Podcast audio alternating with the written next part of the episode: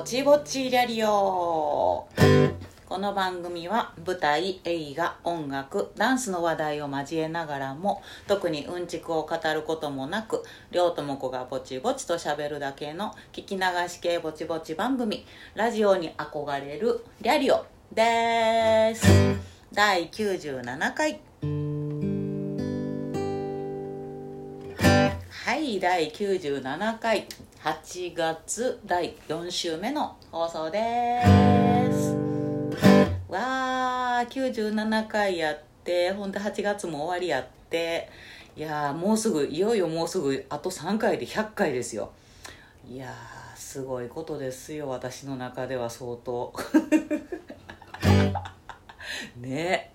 いやいやありがとうございます。あのそうねもうすぐ100回ということであの100回記念のあの放送収録の時にはぜひ皆様からちょっとお便りをお便りをいただけたらななんてね言ってましてね。えー、っとなんや記念日の過ごし方。あなたの記念日の過ごし方どんなんですか？まあ自分のじゃなくてもねこんなん聞いたことありますよとかね、えー、どんな風に記念日を過ごしされているかというのを、えー、ぜひお便りでお寄せくだされたら一緒に読みながら楽しみたいと思っておりますが、えーまだねちょびっとね、あのちょびっと頂いてるだけなのでねあのこのままだとあの記念日の放送回が3分ぐらいで終わってしまいますからね。えー、ぜひあのちょっとした内容でもお寄せいただけると嬉しいです。一緒に、えー、楽しく100回を迎えましょう。迎えましょうってなんやねんな。何をみんなを誘っとんねんな。まあでも誘ってるんです。ぜひ一緒に祝ってやってください。はい。ですね。えー、そうね。もう8月も終わりやって言ってんねんけどスズムシがねもう夕方ぐらいにはリリとリリと泣いては泣いてはるわけなんやけどせやねんけどまだめっちゃ暑くて今。夜もムワっとしてね。昼間も30度超えてたりとかして。ね。まあこれが残暑というやつなんでしょうね。結構暑い時は9月真ん中ぐらいまでね暑さ続く時もありますからね。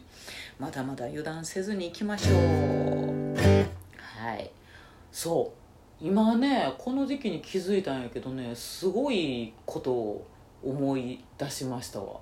今年ねあの我が家でゴキブリを一回も見てないですね。すごくないですか？イエーイ。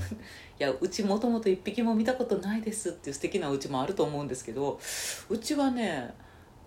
結構えっ、ー、とそんなジャガジャガ出る方じゃないんやけど 言うてもやっぱり夏の間に、えー、1匹2匹は遭遇してしまうっていうことがあってさ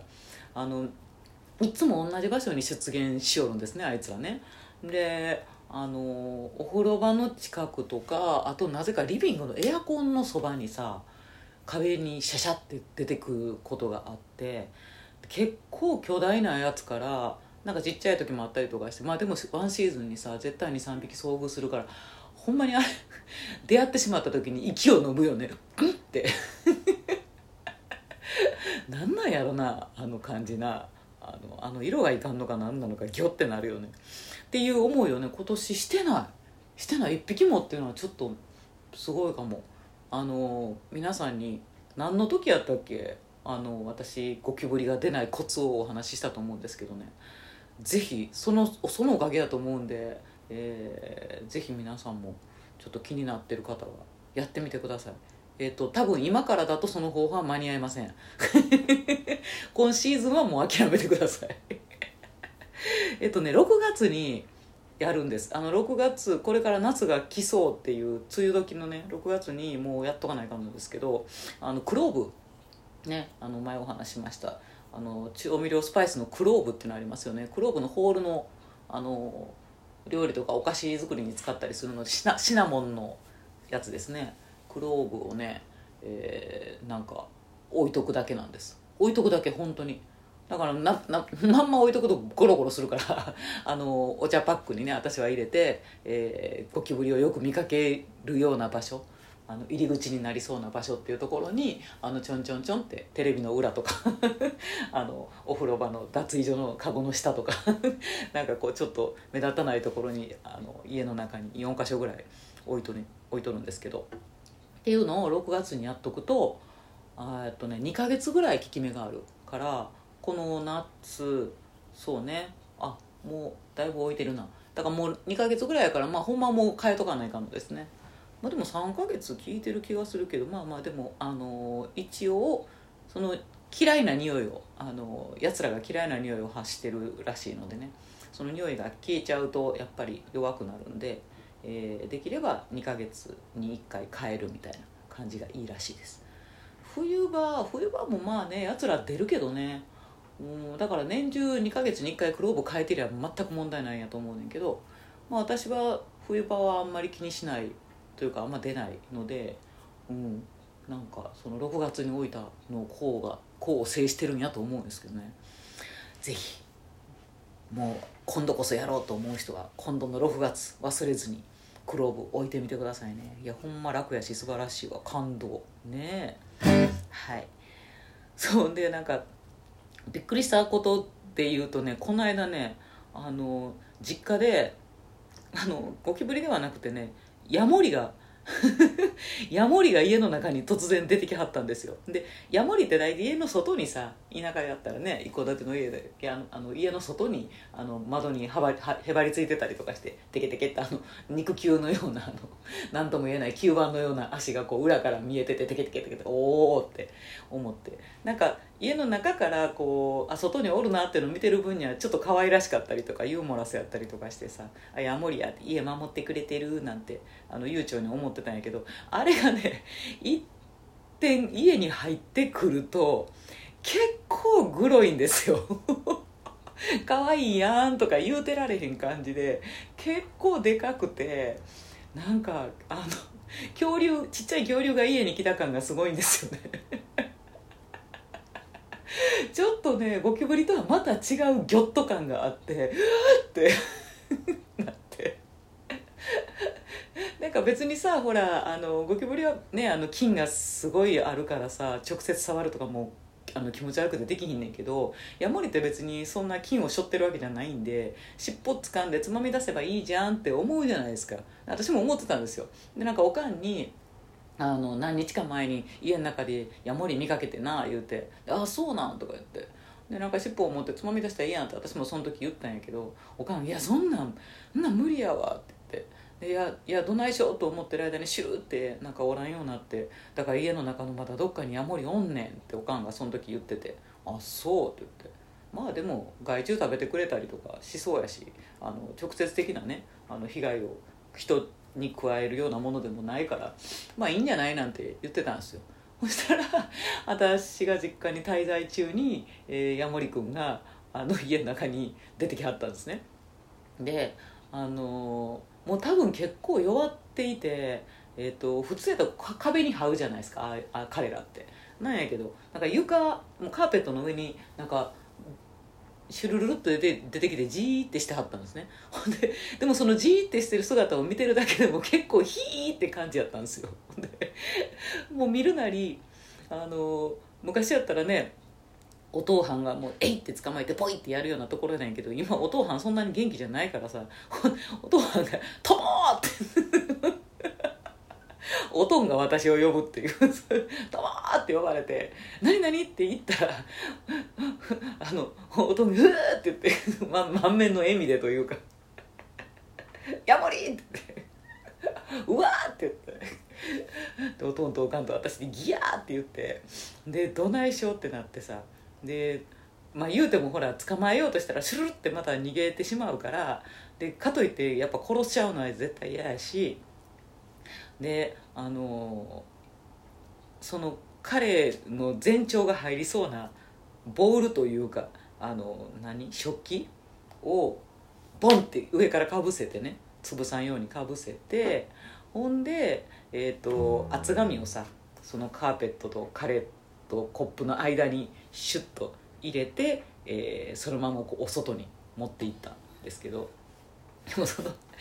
カップあのかぶせたさ食器のさプラスチックのカップねんけどそのカップがちょっとだけ彼のあの全長より尻尾の長さよりちょっとだけ小さかったんで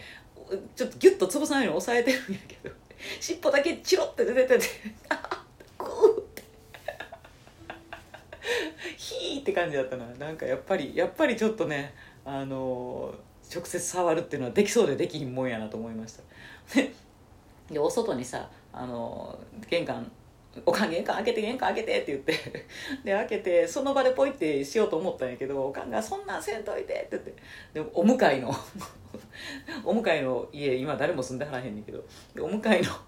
家のお庭あのちゃんと緑のあるところにねあの話してパッと話してでもうねそしたらあの緑の上やったからね彼もあのちょっとしんどくなく生きていけたらいいなというので。でなんか結構あの暑い日やってさあのカラカラに乾いとったから緑たちも。後で心配になってお水もかけときました。ねえなんかね。まあだから、えーあのヤモリ君が、えーちゃんと逃がしてくれてありがとうってお礼をしてくれることを待ってます。なんか助けると恩着せがましく思うよね。あの時のヤモリでございますって。いつ来んのかなって。何のお願い聞いてくれるのかなって。ちょっとね思ったりしますけどね。はい。実家の父と母を守ってくれれば十分ですよ。しっかり守ってくださいね。はい。ですね。はい。というところで今週のトークテーマ。データの件でビチビチレディオって毎週一つテーマを決めて喋ることにしております。テーマの頭文字、あ行から番上の50音順で、両ともかけ喋ってみたいワードを選んで進める方式。今週は、は行、はぎふへほの中から、一人暮らし。はいさかなクン あ今やって思ったあのさかなクンはめっちゃ声を張らないとちゃんと再現ができないんやな。だから今この言うてもあのね、えー賃貸のお部屋の中でさそんなに声は張れないさ。だからちょっとさかなクンのテンションにはなりませんでした。はい。えー、ということで一人暮らしがテーマですね。残念ながら一人暮らしで魚は焼かない。なぜさかなクンだったのかって話ですけど。まあええわ。はい。えー、そうですね。一人暮らしですね。まあ一人暮らしね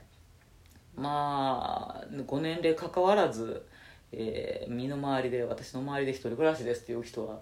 非常に多いですよ。やっぱり。ね。今家族と一緒に田舎でずっと住んでますっていう人の方がね少なくなってきてると思うから。いや私あの一人暮らしめちゃめちゃ長かったんで東京に18歳で出てきてから、えー、と結婚するまでの間でしょ？うんだから20年ぐらいずっと一人暮らしだったんです、まあ、あの場所を転々と引っ越したりしながらね20年ぐらい一人暮らし。なかなかのもんですよ。だからもう親と一緒に住んでた年数よりも一人の方が長くなってもうて もうそうなるとさ誰かと一緒に暮らすとかいうことがもうねペース的に無理になるんですよね。なんかペース乱されるのが本当に嫌みたいな。自分のやり方とかね。なんかあの好きなように誰にも邪魔されずにさ朝まで作業してたいと思ったらできるしさ。もうあの今日は一日寝てやる言うて24時間以上寝たことあるしさ。そんな好きなように生きるっていうことがもう本当に板について板につきすぎてもう板になるぐらい 何を言ってんねん。っていうぐらい本当にペースが自由なのでもう誰かに干渉されるっていうのがねだからもう自分はもう誰かと一生一緒に住めへんやろなと思ってたんですよ。あの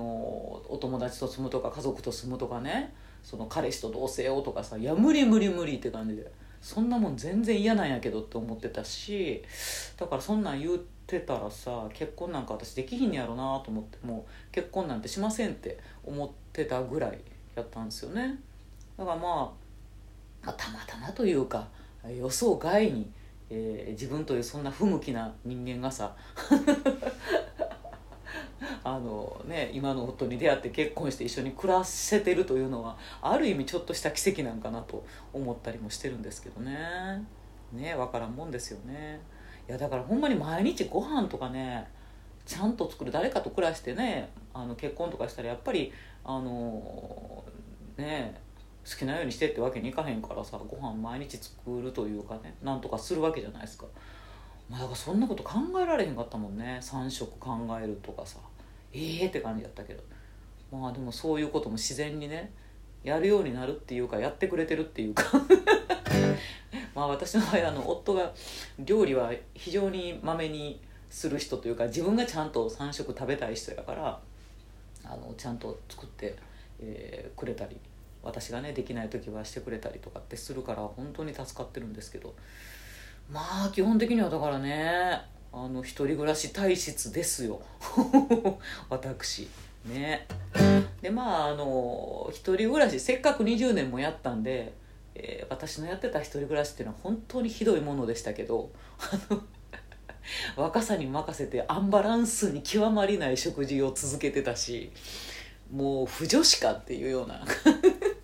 こう人にはお話できないようなお前それでも女かっていうことに忙しい時はなったりとかもしてたんで到底言えないこともたくさんあるんですけどまあまああのその中でね、えー、今一人暮らしの方にというかこれからやろうかなとかね娘を一人暮らしにさせてるんやけどみたいな、えー、人へちょっとねアドバイスでもないけれどもこんなん良かったですよとか っていうのをちょっとお伝えできたらなと思うわけですね。はい。えー、とねそうねまず一人暮らしってさ基本的にはお金持ちの一人暮らしってあんまないからまあ芸能人とかさ めっちゃ金持ちの別荘の一人暮らしとか知らんけど、まあ、基本的にはみんなコストダウンをさちょっとでもあのお得に、えー、賢く暮らしたいわけですよね。でミニバンにコストダウンしてというところでだからご飯とかあ光熱費とかっていうのが一番コストダウンができるところやからさ、えー、まあねだから若い頃はカップ麺って安いしすぐできるし楽やし、えー、洗い物も出えへんしだからカップ麺に走るとかいうことはすごいあったんですけど、まあ、それはいくらなんでもおすすめにはならないので まだからご飯って結構一人暮らしで本当に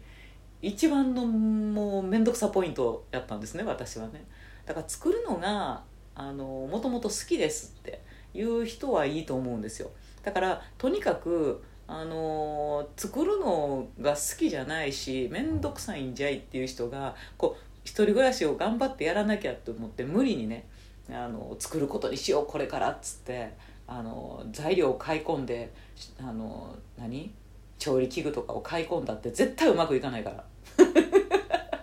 うまくいかないからだから自分のあの本質というものを早めに見抜いていただいてですね自分に合った方法で、えー、ご飯のサイクルを作っていくっていう無茶をしない。続けられることを考えるっていうのがいいと思います。だからあの作るの好きな人なんかはもう何はともあれ大きな冷蔵庫を買ってね冷凍冷蔵しとける冷蔵庫を買ってであのご飯もちゃんとねえー、3合とか5合とかいっぺんに炊いて冷凍しとくとかさ。で野菜とかお肉とかお米もあのね、あのお得なのをちゃんと丸まま買ってきて。で料理してで作り置きみたいにおかずをね冷凍しとくとか。だから結構冷凍庫が作る人にとっては割と大事なアイテムになってきたりとかねするっていうのはありますよね。まあ、私はそれじゃなかったんですけどね。でもまめにそうやってやってる子もいました。あの休みの日にちゃんとおかず作ってご飯冷凍してって。であのそれをちょっとずつね解凍したりとか、えー、しながらお弁当もちゃんと作ってみたいなね人もいましたけどね。まあ稀ですけどね。実は女の人でもほとんどはそんなに豆ではない。でもちゃんと朝も鮭焼いてとかやってる女の子いたなですね。魚なんかほんま一切あかんかったけどね。っていう感じでしたね。ほんでそう。だからもうスーパーの近くに住むとかコンビニの上に住むとか そういう人もいました。だから冷蔵庫を、えー、ほとんど使わないで済むぐらい。あもううちの冷蔵庫はスーパーやからみたいな。っていう感じでその時必要なものを、えー、買いに行って、えー、その日に使っちゃうみたいなね。っていう人もいましたね。そうだから作るの好きな人はそんな感じだし。でも私みたいにいやもう作るの面倒くさいしすぐ食べたいし 洗い物もなんならしたくないしみたいな。っていう人はもう割り切って最初から米なんて買わないです。で、えーと、炊飯器ももう使わないから押し入れにしまってしまう。すごいこと言うでしょ？本当に女と思えへんよねでもマジでもさ最後の方とか最後の方っていつやねん。あのほんまにこうそういうペースが板についてきてしまった時はね買ってあった米をもう茶色くなるまで炊かんと掘ってあったりとかしてえー、本当に炊かないっていうサイクルになると炊かなかったからね。本当お米にかわいそうやから、えー、炊飯器なんてマジで使わんかったから。う砂糖のご飯常備ですよ。もうあの箱買いぐらい。箱買いぐらい砂糖のご飯常備とかあと冷凍うどんとかね。というのを常備してあってスパゲッティとかさ。まあ、スパゲッティもちょっと面倒くさかったからあんませんか。ごめん。ちょっとおしゃれなふりした。うん。だからほとんどえっ、ー、とだからレトルトカレーとか大好きやったからレトルトカレーと砂糖のご飯が山盛り買ってあってえー、とかね。であとあのトマトジュースとか野菜ジュースっていうのはもう絶対常備。それも箱買いって感じですね。ペットボトル箱買いで、えー、ししてあって。ほんであと牛乳とか豆乳ですね。タンパク質になるものっていうのをね買ってあったりしましたね。ほんでまあ今はさ私が20代で一人暮らししてた時なんかよりもっとほらあの食材がええもんがいっぱい売ってるじゃないですか保存の効くようなね。あのサラダチキンとか言ってこうパッキングされてるチキンとかさお肉もね。だから野菜もあの冷凍野菜もちょっとバカにできひんぐらいあの良かったりとかして。だからああいうもんであのさっとね自分が帰ってきて、えー、カレーうどん作るぞっつって。でカレーうどん野菜を冷凍野菜でもいいからどこどこどこって入れて作るとかさ。っていうふうに、えー、自分が家で作るのはもうそんなもんっていう感じに してましたね。ほんでもうそうかもう最近やったらあのー、コンビニとかでもさえー、ちょっとだけお一人様用のお惣菜パックみたいなのがさ全然あるじゃないですか。でそんな高くもなかったりするのにあの100円200円とかでちょっとしたポテトサラダとかさあの卵焼きとかさあのおおかずがねあったりとかするから。でそういうのを結局作らへん人はちょっとずつお惣菜買えばええねんって感じです。それが結局ね安いですよ。あのおこのキャベツこの人参このピーマン安いやんけっつうので、えー、100円100円100円っつってバーンって買ってきてさ冷蔵庫で腐らす。こんなに使えへんっつって腐らすよりはそれを考えるんやったらお惣菜をちょっとずつ買ってきてあのそう食べる方がね全然コストが、え、かからない。ってことに気づくわけです。だからほんまにあの作らへん人はね無理をしないことよ。もう張り切って買ってきて作るぞっつってそんな元気なくて材料腐るっていう何回目にしたかほんま。もうねえー、レタスって腐り続けるとこういう姿になるんやっていうほんまに放送できないようなありさまをねレタスって最後水になるんですよ。知ってました？綺麗な水になんねん。そんなあの藻みたいな水じゃなくて割と綺麗な水になるのよ。ほんまびっくりするで。いやいろんなもん見たよ。いやほんまほんま放送できひん内容になってきたけど、ね、今は違うから。今私そんなことせんからね、はい、昔ね若かりし頃にはそんなのも見たよってことですね。なんかあの卵爆発したことある。もういつの卵かわからへんで捨てるタイミングも見失ってずっと置いてあったらある時冷蔵庫の中でバフッもうええわこれ以上言わんとこは私のもともと高くない評判がさらに下がるから。このぐらいにしておきますわね,、ね、っていうことがありますね。はい。あとそうねあのー、お水？お水はえ、っとまあ水道水飲めますっていう人は別にいいんやけどやっぱりちょっと軽き臭いなとかっていう人はねあのペットボトルを買っとくっていうのはあんまりやっぱりおすすめしないかな。なんかあのまあ、環境的にも良くないという綺麗な言い方もともかくやな。あのペットボトルをねだからゴミを増やしてもしゃあないっていうのがあるんですよ。しゃあないっていうかゴミを増やすことにより、えーと、一人暮らし結構捨てれるタイミングを失ったりとかするからあのー、ね週に2週に1回ぐらいしか資源ゴミの日がないのにその日を留守にしてしまっておっとっとみたいな誰も代わりに出してくれてる人もいないみたいなさありさまになるからもうとにかくゴミをね増やしたくないのですよ。だからもう本当にあの浄水器ポットあのブリタとかあるじゃないですか。ああいうのでお水はねした方がね絶対コストも安いしあのゴミも出なくていいっすよ。あれはおすすめですね。はい、ね、ほんであのそうね。えーと、あと家事系でいうとお掃除ね。お掃除が本当にひどくなる。あの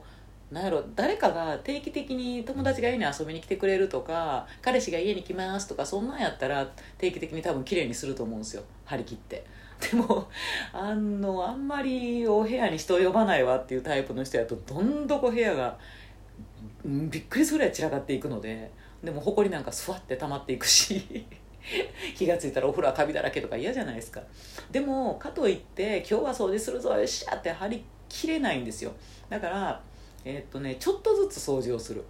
だから今日は、えー、っとお手洗いトイレの床だけしようとかね。あのシュッシュッシュってちょっとあの何？アルコールスプレーみたいなしてシュッシュッシュって床拭きましたとか。で今日はあのちょっとシンク台所のシンクだけきれいにしましたとか。ちょっとずつあ今日はここだけっていうのでね。でそしたらなんとなくなんとなく全体的に うわきっちゃなっていう場所が、えー、ない感じでね、えー、過ごしていけるかなと思います。まあそうは言うても網戸とかさ 張り切ったことを考えやなあかん場所っていうのはずっとせえへんまんまで。わあこの網戸風通らへんな思ったらほこり詰まってんな みたいなやったりするんやけど。もうそんなん張り切ってやれませんってって話ですよ。ね、だからもうどうしても張り切ってやらなあかんなそろそろなっていう時にはもう、えー、見えっ張りな自分を利用するために誰かを呼ぶことにする。あの友達に遊びに来てもらう日を作る。そしたらその前日に死ぬ思いでやるから。というようなね自分の性格を逆利用するしかないわけですね。はい。ですね。であとあれやな。あのー一人暮らし特に女の人やとあの怖いこと対策をね、えー、しとかないかんですね。えっ、ー、と危機管理グッズですね。あの何か起こっても一人で対応せないかんかったりするから結構困ったのはね怪我する。一人であの洗い物しててコップパンって割れて指がザクって切れて、えー、シンクの中で手が血だらけになったわけですよ。ででもその時にさえっとっとってなるじゃないですか。でその時に止血して救急車とりあえず呼ぶか救急の窓口に自分で行くかっていうとこまでにさとりあえず止血して最低限の応急処置みたいなのをそれも一人でやらなあかんわけやからというのができるぐらいのグッズ。っていうのは常に家に用意しとかなあかんなっていうのはありました。だから救急箱はね必ず作ってましたね。えっとなんか最低限の消毒液とまあまあ傷パワーパッドの一番でかいやつ買っときゃなんとかなると思います。傷パワーパッドとか、えーとね、バンドエイドとかうんあと包帯とかガーゼとかねっていうのとか。あと意外といけるのがやけどとかにオロナインあるとね一発でいけますね。とか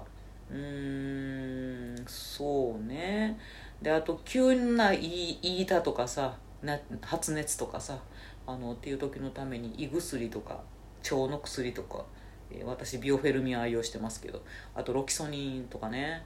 でえっ、ー、と今ね昨今のように突然熱が出たりとかさあのなんかあったりとかいけないので、えっと、氷枕を常に氷枕っちゅうの？なんか大きいさあのジェル状の冷やすと冷たい枕みたいな大きいやつあるじゃないですか。あれのえー、やつをね必ず冷凍庫に入れとくとか、えー、2つあるといいですよ。なぜなら1個だけやとうー暑いっていう時に使ったら替えがないから。氷枕は2つ、えー、常に冷凍庫に入れとく。ほんで、まあ、氷をね必ず作っておくとかあとアイスのみたいなその保冷剤。だからいいんですよ。あのケーキ屋でもらった保冷剤とかの大きいやつとか。でいいので、えー、と私結構あの何膝とかがさあの悪かったんで、えー運動したりとかすると膝が腫れたりとかね水が溜まったりとかする時に冷やす。だから不意の捻挫とかさあこれはやってもうたなっていう時に転んで打ったとかさなんかそういうような時に、えーさっと冷やせるそういうアイスのみたいなやつと、まあ、氷と氷袋とかねあったらそれでもいいしあとバンテージぐるぐるに巻いて圧迫して冷やすんでっていうセットがあると安心。ね。でそしたら応急処置して自分で救急行けばいいんでっていう感じやったりしますね。何回かだからそうやって救急窓口のお世話になってますからね私ね。結構一人で「わあ包丁で指切ったきえ!」とかあるんですよね。でその時は私ラッキーなことに、あのー50歩ぐらい歩いたら友達があの親友のあの女の子が、えー住んでたんでそこで一人暮らししてたからもう速攻で電話して「来て来て助けて」って言って血が血がちょっと止まらへんから助けてとか言って呼びましたけどねでもその子もあのゴキブリとか自分で退治できない子でゴキブリ出たら「りょうちゃん来て!」って電話かかってきて ゴキブリ退治のためだけにその子の家行ったりしてましたけどね。ねそうやって近くに仲のいい人がいてくれると本当最高なんですけどね。なかなかそういう環境もないのでですね。あとあれやなやっぱり防災グッズあのーまあ、やっぱり停電とか起こったりとかした時に一人でまずちょっとあのどうにかせなっていうグッズは揃えとかないかんかなっていうのがあります。